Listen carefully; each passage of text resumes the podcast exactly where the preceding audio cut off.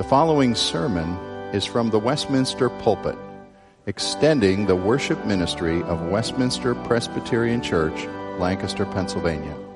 We are a local congregation of the Presbyterian Church in America.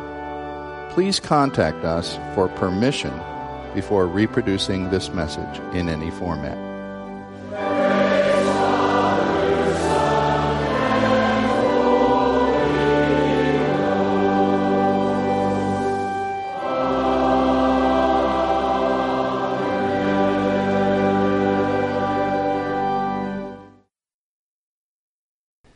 Turn your Bible now to Deuteronomy chapter 6. We continue in this series. A few weeks ago, my wife and I went to see Samson at Sight and Sound Theater, and I was reminded of how God gave Samson's parents just a few commands that were to be the rule of Samson's life, that he was to abstain from drinking strong drink, eating unclean food, and cutting his hair, and the fulfillment of a Nazarite vow to express his loyalty and devotion to God. And I as I thought about this passage, I'm reminded as well that our first parents were given one command not to eat of the tree of the knowledge of good and evil as a test, as an expression of loyalty and devotion. And I believe uh, God likes to keep things simple and clear for his people. And as we come to this text, we come to what has traditionally been called the Shema, which comes from the Hebrew verb to hear to hear this one great command that rules all others. So he who has an ear to hear, listen to God's word. Deuteronomy 6, verses 1 through 9. Now, this is the commandment, the statutes and the rules that the Lord your God commanded me to teach you, that you may do them in the land to which you are going over to possess it, that you may fear the Lord your God, you and your son and your son's son by keeping all his statutes and his commandments, which I command you, all the days of your life, and that your days may be long. Hear, therefore, O Israel, and be careful to do them, that it may go well with you, and that you may multiply greatly, as the Lord, the God of your fathers, has promised you, in a land flowing with milk and honey. Hear, O Israel, the Lord our God, the Lord is one. You shall love the Lord your God with all your heart, and with all your soul, and with all your might. And these words that I command you today shall be on your heart. You shall teach them diligently to your children, and shall talk of them when you sit in your house, and when you walk by the way, and when you lie down, and when you rise. You shall bind them as a sign on your hand, and they shall be as a frontlets between your eyes. You shall write them on the doorposts of your house and on your gates. This is God's holy and inspired word. Father, thank you for giving us clear direction from your word. And we pray that you would make your word clear to us tonight. Help us to understand, help us to apply, that we might grow more in the likeness of Christ, in whose name we do pray. Amen. We live in a society governed by the rule of law, and that is a good thing. You can look back to the founding documents written by our forefathers uh, that established the principles of democracy and uh, checks and balances that we enjoy as, uh, as a d- democratic nation. But as you look back over America's history, I believe you can see a history of what began as very simple has grown more and more complicated. And I take the view that as America has further and further drifted and abandoned its Judeo Christian roots, you, you, find inevitably the pro- proliferation of rules. Uh, that the more and more rules have to be established to govern behavior, that moving from the Bill of Rights and a few amendments and foundational documents now to, to study law re- requires lots and lots and lots of education. That the lawyers now have to specialize just to interpret portions of law because life has become so complicated and, and have drift, drifted from the simplicity of what was originally intended. And you know, if you could summarize what, what is the basic rule and law that should govern society, is to not love your neighbor. Well, in an age of confusion, we find ourselves uh, among a people driven more and more by the love of self. That uh, it, it would seem that in our society that too many influences, too many opinions, too many voices are steering people away from the good intentions of God uh, that would govern house and home and society as a whole.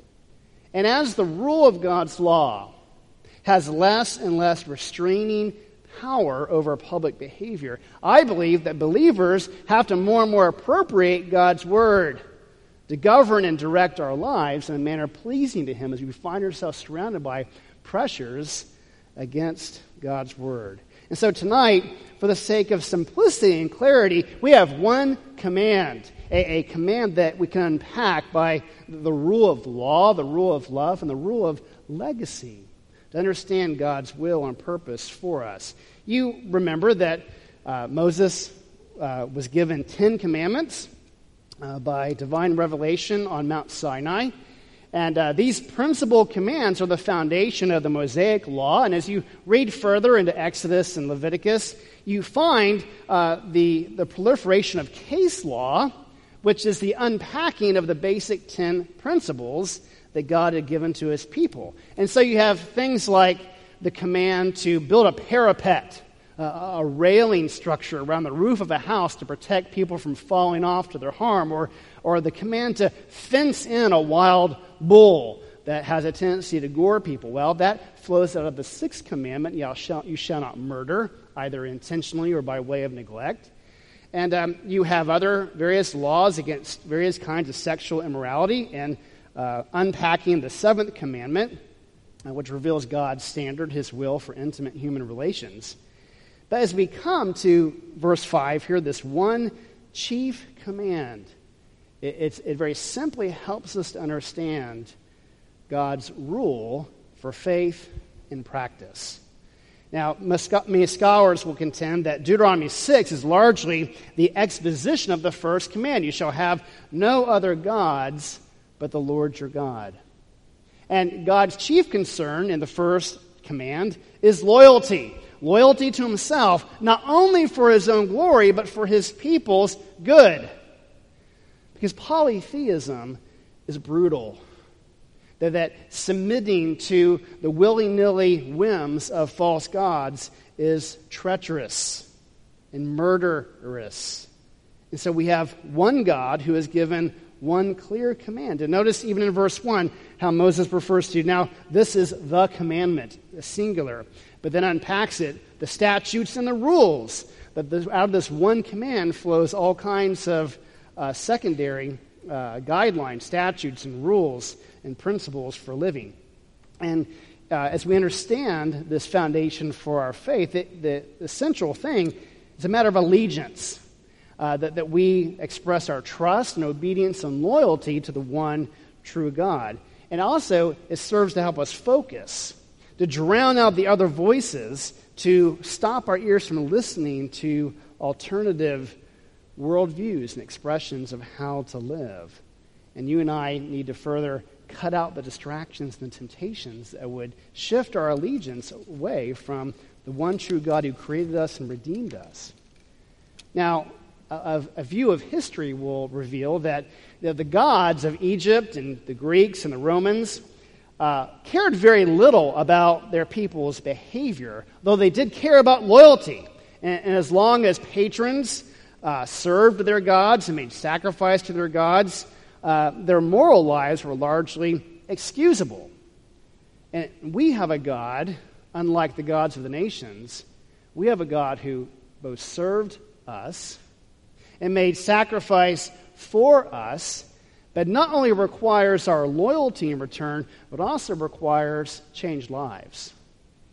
God does care about behavior. He does care about our moral lives, our actions. That, that faith is not just a matter of outer behavior, but a principle of inner conviction. How we live matters. And to put it simply, uh, God calls his people to love what he loves and to hate what he hates. as an expression of loyalty and fidelity and conformity to his will. And so, all these commands in verses 1 through 3 uh, to do them, to fear the Lord your God, to teach these things to your children, um, are, rooted in the, the, ultimate command of God. And it's based on a promise uh, that, that, if we would be careful to do them, it will go well with you, uh, that you will prosper, uh, that God is holding out promise to his people uh, promising a land filled with milk and honey to cause them to multiply and prosper and flourish. And it's true that God desires to bless his people, and he gives us his law to provide the structure, the guidelines, the boundaries uh, to, to conform our will and our desires in ways that lead to flourishing and uh, living life well for his glory. My sons and I love the game of baseball. If you know anything about baseball, there's lots of rules. Uh, in fact, there are so many rules in baseball. I'm not, after 10 years of teaching and coaching it, I'm not sure I know all the rules yet. Uh, I'm still learning them. But, you know, the fundamental rules have to do with strike zones and foul lines. And when you're teaching baseball to children, uh, you have extra rules, things like pitch count limits to protect arms, various safety restrictions uh, to protect children from collisions and batted balls and things. Um, and o- over the years, as I've served as a coach and sometimes an umpire, uh, there is one basic rule that stands above all the others, and that is to respect the coach, uh, to respect the umpire, to, to listen, to adhere to authority. And in the Little League Pledge, respecting authority is, is the number one principle out of, out of the pledge. And, but I've also recognized as I'm coaching or, or uh, umpiring a game, it's incumbent upon me to build rapport uh, to, to win the respect and the listening ear of, of my players. And as my players learn to put their faith in me, they learn the game and put skills into practice. This year I coached a team of nine, nine and 10 year olds, and I had four brand new players who had never played before. And so I had to teach them things that like when to leave the base and when to get back to the base, and the difference between tagging out and forcing out and, and other details of the game. And sometimes they listened and sometimes they didn't uh, listen so well. But whenever I'm teaching children the nature of baseball, I try to simplify things. Uh, that basically, in a game, the goal is to throw strikes, to make outs, and to get on base. And the teams that normally do those the best is normally the team uh, that, that wins. And so the team that listens to its coach uh, and, and puts into practice these rules and, and disciplines uh, usually uh, prospers and flourishes. And so, just as in life and in following the Word of God, there is one chief command that rules all others that as we conform ourselves to God's standard, uh, we flourish and we prosper. You'll recall a couple of figures from the Bible who are outstanding examples of faith. Remember Phineas, the son of Aaron, who, with great faith and loyalty and zeal for the Lord, speared a man, an Israelite, and his Moabite liaison, and in so doing, stopped a great plague and established and secured uh, the Levitical priesthood in his line for uh, all, many, many generations. Think of the Roman centurion who sent a request to Jesus to come and heal his servant, believing that Jesus could heal uh, his sick servant. But as Jesus was on the way, the centurion came to his senses. He didn't want to bother Jesus, nor did he want to taint him by having Jesus come into the home of an unclean Gentile, but expressed tremendous faith when he said, Lord, you can merely say the command from a distance, and my servant will be healed. And Jesus, with great amazement, declared, I have not seen such great faith in all of Israel.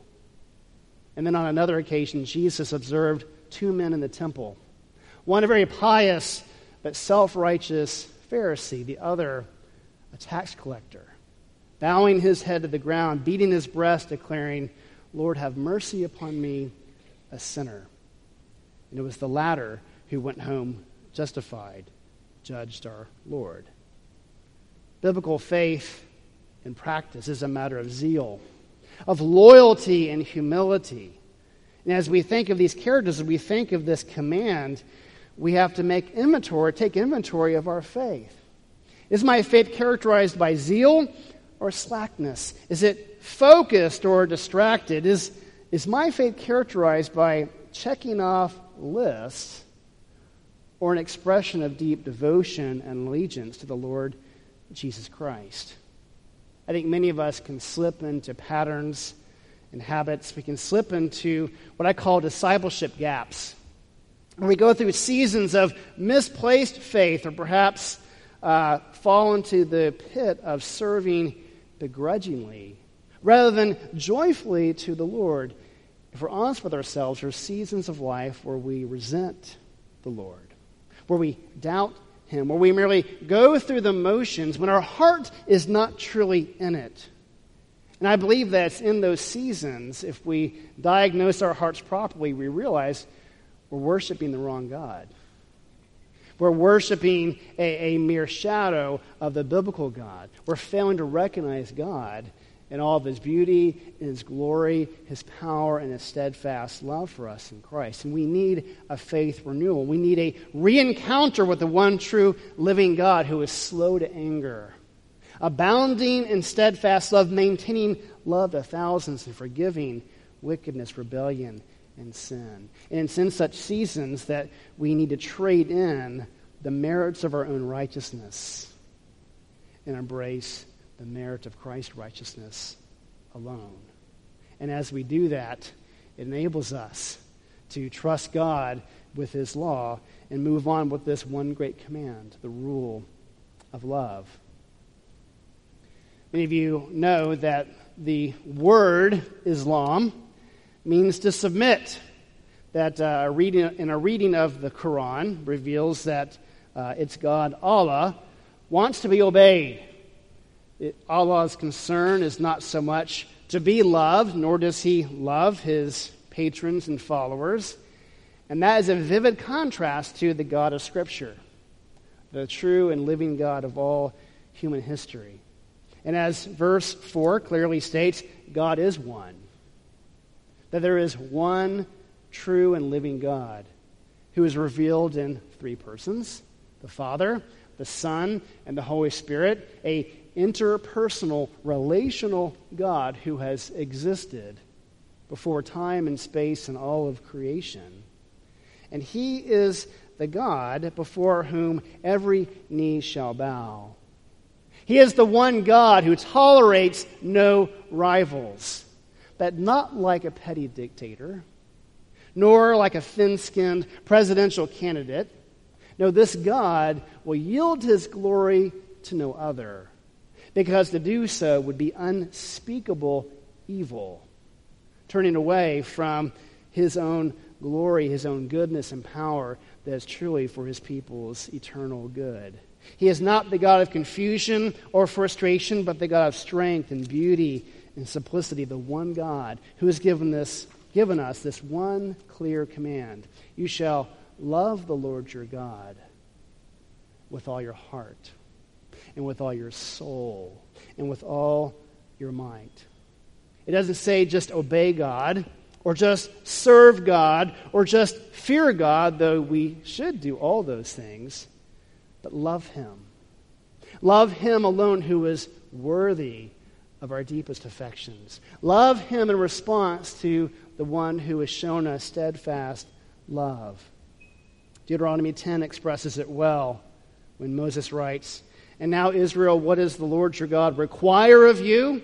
But to fear the Lord your God, to walk in all his ways, to love him, to serve the Lord your God with all your heart and with all your soul, and to keep the commandments and the statutes of the Lord, which I am commanding you today for your own good, for God's glory and our own good. Well, how is it that we are to love? Well, you unpack uh, verse 5, and it's with our heart and with our soul and with our might. And the heart in Hebrew, uh, the Hebrew language, refers to the inner man, the will, the affections. In, in modern day science, we might call it the limbic system, uh, the, the part of our brain that, that, that, that regulates the adrenaline flow and the, the impulse the the immediate expression of our, of our will and reaction to situations. Um, when, when there's in situations where you have little time to reason, that you act out of impulse, out of the core of your convictions and beliefs.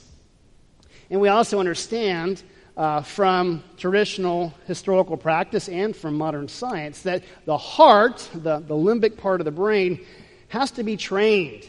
And it's trained by, by daily decision making. That, that each and every day we make little deposits, little investments that, that train our thoughts and our desires.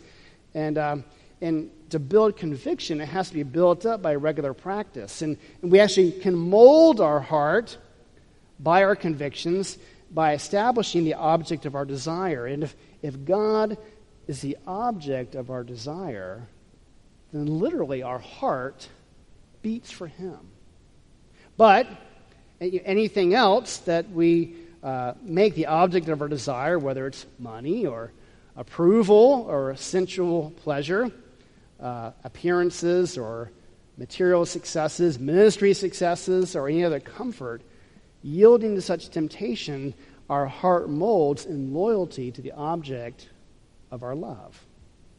You perhaps have been on a college campus or other type of campus where, you know, usually there are paved walkways that, that are designed for people to walk on, to go, to stay off the grass, to go from class to class or building to building. But, but usually there's a, a nice, well worn path through the grass that is no longer grass, it's just dirt. That's a shortcut across campus, uh, as people tend to do.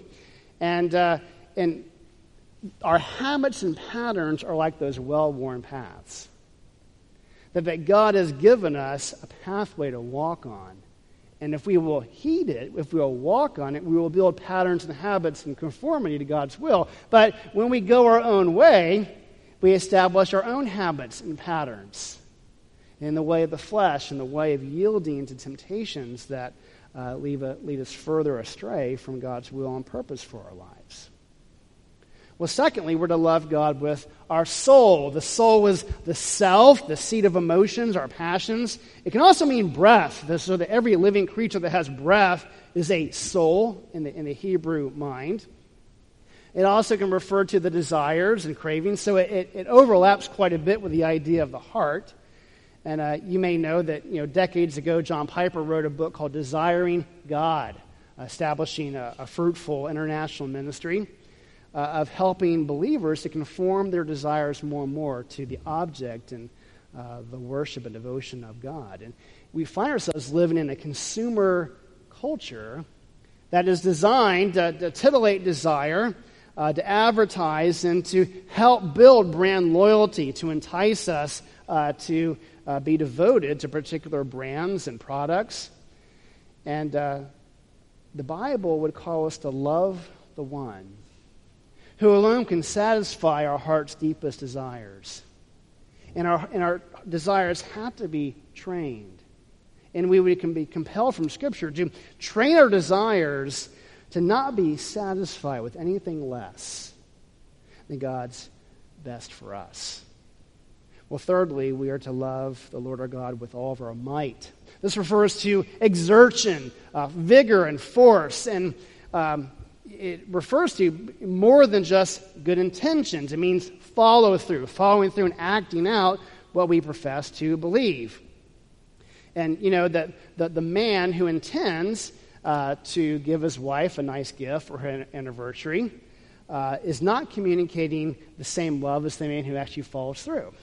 Uh, the man who actually makes her dinner and presents flowers and gives her a gift uh, actually uh, acts and demonstrates might and exertion, uh, expressing his love for her. So, yes, men, is, is the, the, thought does not, it's not the thought that counts, it's the actual exertion and the follow through.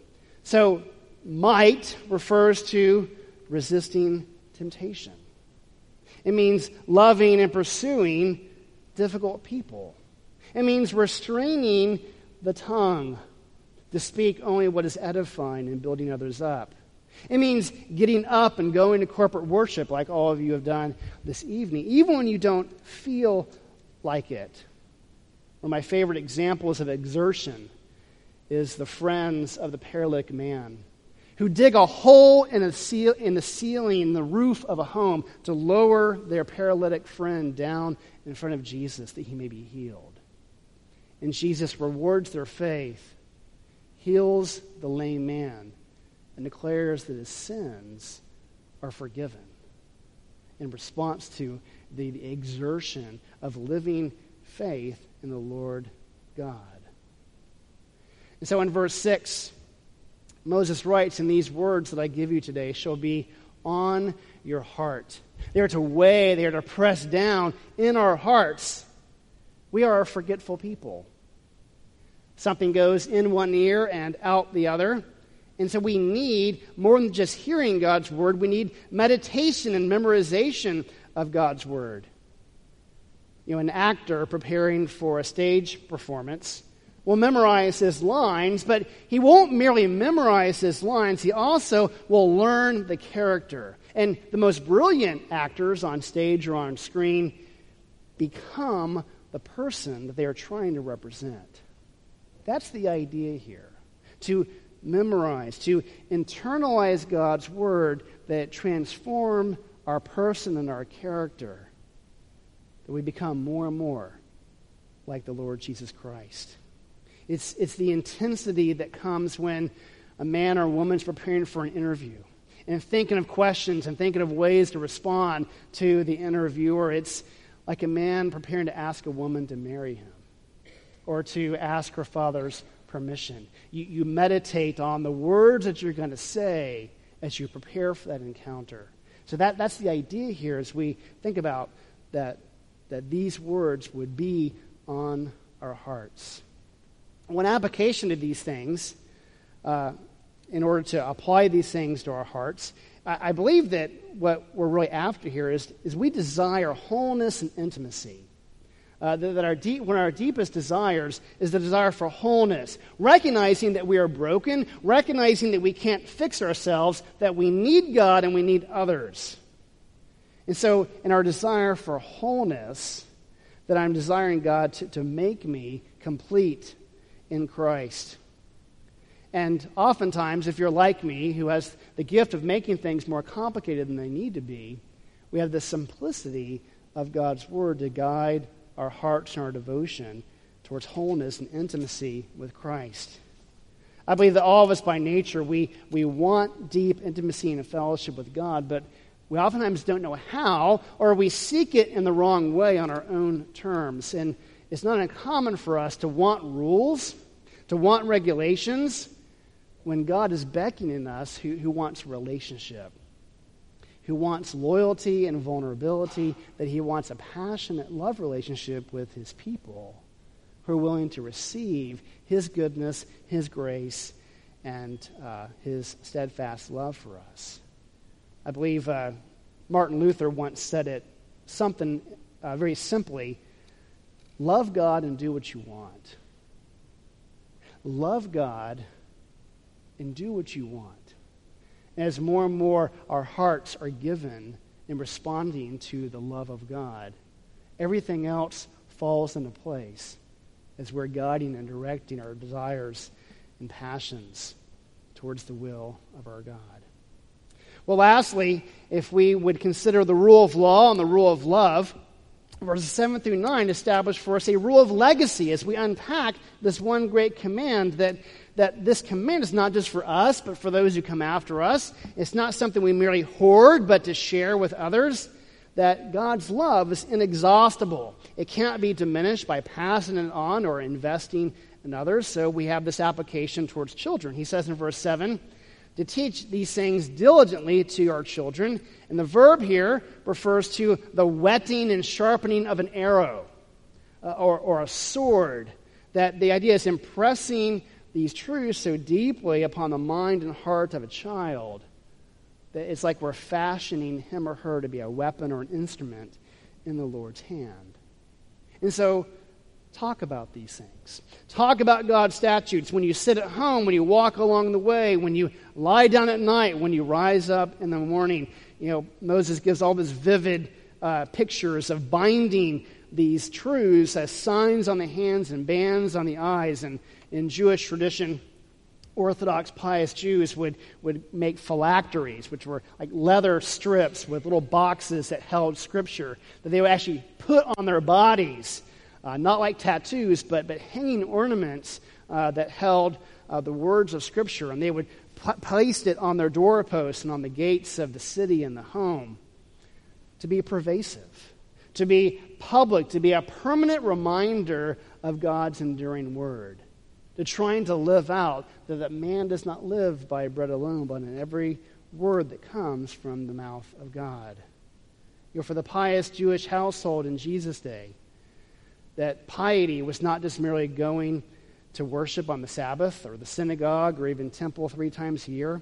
It wasn't even just about school and training young people, it was a way of life.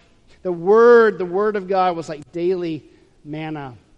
In the spirit of Psalm 1, the righteous man who, uh, who does not walk in the way of the wicked or sit in the seat of mockers, um, uh, but, but dwells upon the Word of God night and day. And so we, we live in a society that is so good at compartmentalizing. Uh, of, of setting aside, well, what, you know, the religion and piety is a private thing, but your public life has to do with work and employment and economics and everything else. We have to fight that. We have to resist that. We have to find ways to integrate and meditate God's word and prayer throughout our lives, throughout our daily walk. And so, making time in the morning, in the evening, at meals, in conversation with God's people uh, is, is, there's many practical ways uh, that we make regular conversation and teachable moments uh, rooted around God's Word. So, how do we get practical with these things, especially with children and young people in your home or here at the church uh, in our teaching uh, opportunities and venues? Um, some families do evening devotions, and those are good things. Uh, our family, we, we we're on again, off again in terms of having regular practices, but trying to get in the Word and in prayer and worship and singing together. Uh, these are things that ha- you have to work at it. Uh, they're, not, they're not easy uh, to, to, maintain with, with a busy schedule. Uh, establishing prayer in the mornings, in the evenings, at meal times, at bedtimes, in the car, turning off the radio, doing things that help to emphasize our connection with our God. You know, for me, with my children, I try to seek intentional seasons of discipleship, especially with my older ones. We'll study a book of the Bible together over the summertime uh, or over the break time, just so that we're in the Word together, engaging it uh, in an intimate way. And I think for those with younger children at home, I, it's very, vitally important to take time to listen to your children, uh, to, to engage with their little conflicts and frustrations uh, and to give them godly correction. And yes, you know, my children need lots of correction. And I have a choice when there's a conflict to either engage with it or to ignore it and dismiss it. And if I ignore it and dismiss it, I'm wasting an opportunity uh, to give them godly instruction, even as exhausting as it is. P- applying discipline and correction in a God centered way is vital for their training. But what are some warnings with children and uh, training children? Well, well, one of the biggest warnings is legalism. Uh, much, much by way of instruction for children, even the church can be very legalistic. Just very focused on behavior, just, just getting them to behave and conform outwardly without really dealing with the heart, without really talking much about faith and repentance. And I believe that the, the, one of the parents' chief duties is to nurture a spirit of repentance and a teachable, tender heart. More important than outward behavior, more important than conformity to in respectability is the nature of the heart. Is it tender? Is it repentant? Uh, are our children growing in a deeper awareness of their own sin? Where, where a child is realizing more and more, I am a sinner and in desperate need of Christ. And, and that has to be modeled from the parents. So the parents have to be willing to say, I'm a sinner and I'm in desperate need of Christ. And I believe that when parents model that, express that, demonstrate that, that, that children follow when they realize, wow, mommy and daddy need Jesus too. I realize that I, I, am a sinner and, and hopelessly lost apart from his saving grace. Because we want believers not just behaviors. We want possessors of true faith and not mere professors of faith. We want owners of the faith, not just renters of the faith. And so, lastly, by way of application, keep rules to a minimum. Uh, do not proliferate rules in your household. And also distinguish between God's rules and my household rules. We have a few household rules, but they're not as important as God's rules. Uh, have more weight and importance and consequences uh, to maintaining and obeying God's standards, His rules. And then modeling repentance, confession, apologies, and forgiveness to our children is absolutely vital. The scriptures say that Jesus grew in wisdom and stature before God and men. We believe that Jesus was tutored and instructed. We see him at the age of 12 at the temple, expressing wisdom and asking questions that were profound. He was in the Word. He was in the Word on a regular basis at home and in the synagogue. And when he came of age and began his public ministry, when he was asked one day, which is the greatest command, which one did he quote? The one we're studying tonight. To love the Lord your God with all your heart, with all your soul, and with all your might. And the second is like it to love your neighbor as yourself. I believe that Jesus was a one command man. He was driven deeply by a loyalty and a passion for his Father's glory. And when he passed on to his disciples on the night that he was betrayed, he said, If you keep my commandments, you will abide in my love. You know, following Christ is not fundamentally about rules, it's about love. It's about responding to the love of God demonstrated by the one who laid down his life for us, the one who fulfilled the rules, who obeyed the commands, who accomplished everything that you and I fail at as an expression of his love and sacrifice for a weak and needy people. And lastly, I remind you that heaven will be a place without rules. Heaven is a place where there is no sin nature where there is no brokenness and fallenness, where we need no police officers, where we need no correction officers. Heaven is a place without sin, without corruption, without desires going astray. And so, as we live this life, as we continue our journey, when we keep our focus on the Lord Jesus Christ, the one who has conquered, the one who has gone before us, and may we, by the Spirit's help, love the Lord our God with all your heart, with all your soul, and with all your might. Let us pray. Our gracious God and Father, thank you for making things simple and clear. And forgive us for the way we make things more complicated than they need to be. We pray that you would impress these truths deeply upon our hearts, that you would chisel us and mold us and conform us, that you would whet us and sharpen us as arrows and instruments and weapons in the hands of the Lord God, and make us a people that, that live for the praise of your glory, to testify to your grace and your power. And may we go from this place as people who live joyfully in loving service to the Lord our God. We pray in Jesus' name. Amen.